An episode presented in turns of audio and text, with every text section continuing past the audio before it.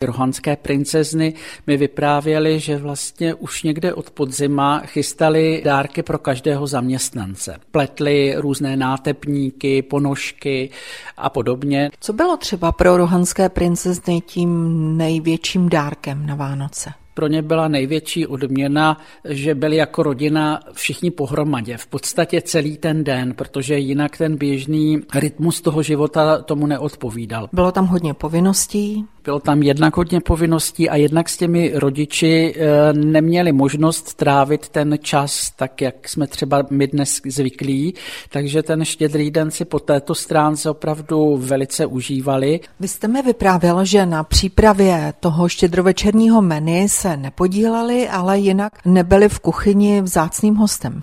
Samozřejmě eh, chodívali i do zámecké kuchyně běžně, protože jednak je to lákalo, jednak měli velice takový přísný eh, režim. K snídaním bývala houska, chléb, máslo, zavařenina, pak mývali drobnou svačinu, oběd a odpolední svačinu a večeři, ale protože Rohanové byli francouzi, tak se stolovalo podle těch francouzských způsobů. Většinou nestolovali ani s rodiči, takže třeba ten štědrý den byl velice výjimečný a často, když děvčata dospívala, tak měla hlad a nebo je honila mlsná samozřejmě.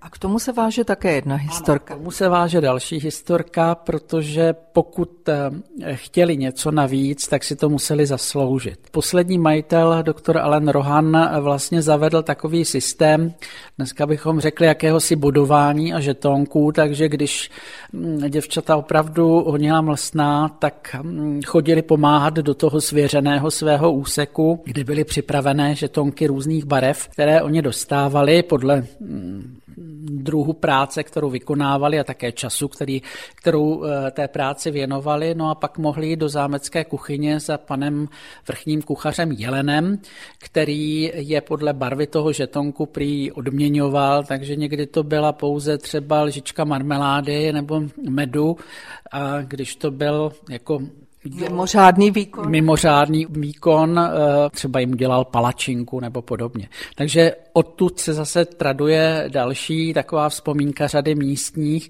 kteří vzpomínají, že když děvčata třeba výjížděla na koních tady po okolí po oboře a po těch ehm, polích tady, tak eh, častokrát prosila lidi na polích, jestli by jim třeba nedali ochutnat, takže mě to trošku připadá eh, princeznu Zubejdu, kdy vlastně si strašně pochutnávali na chlebu s tvarohem.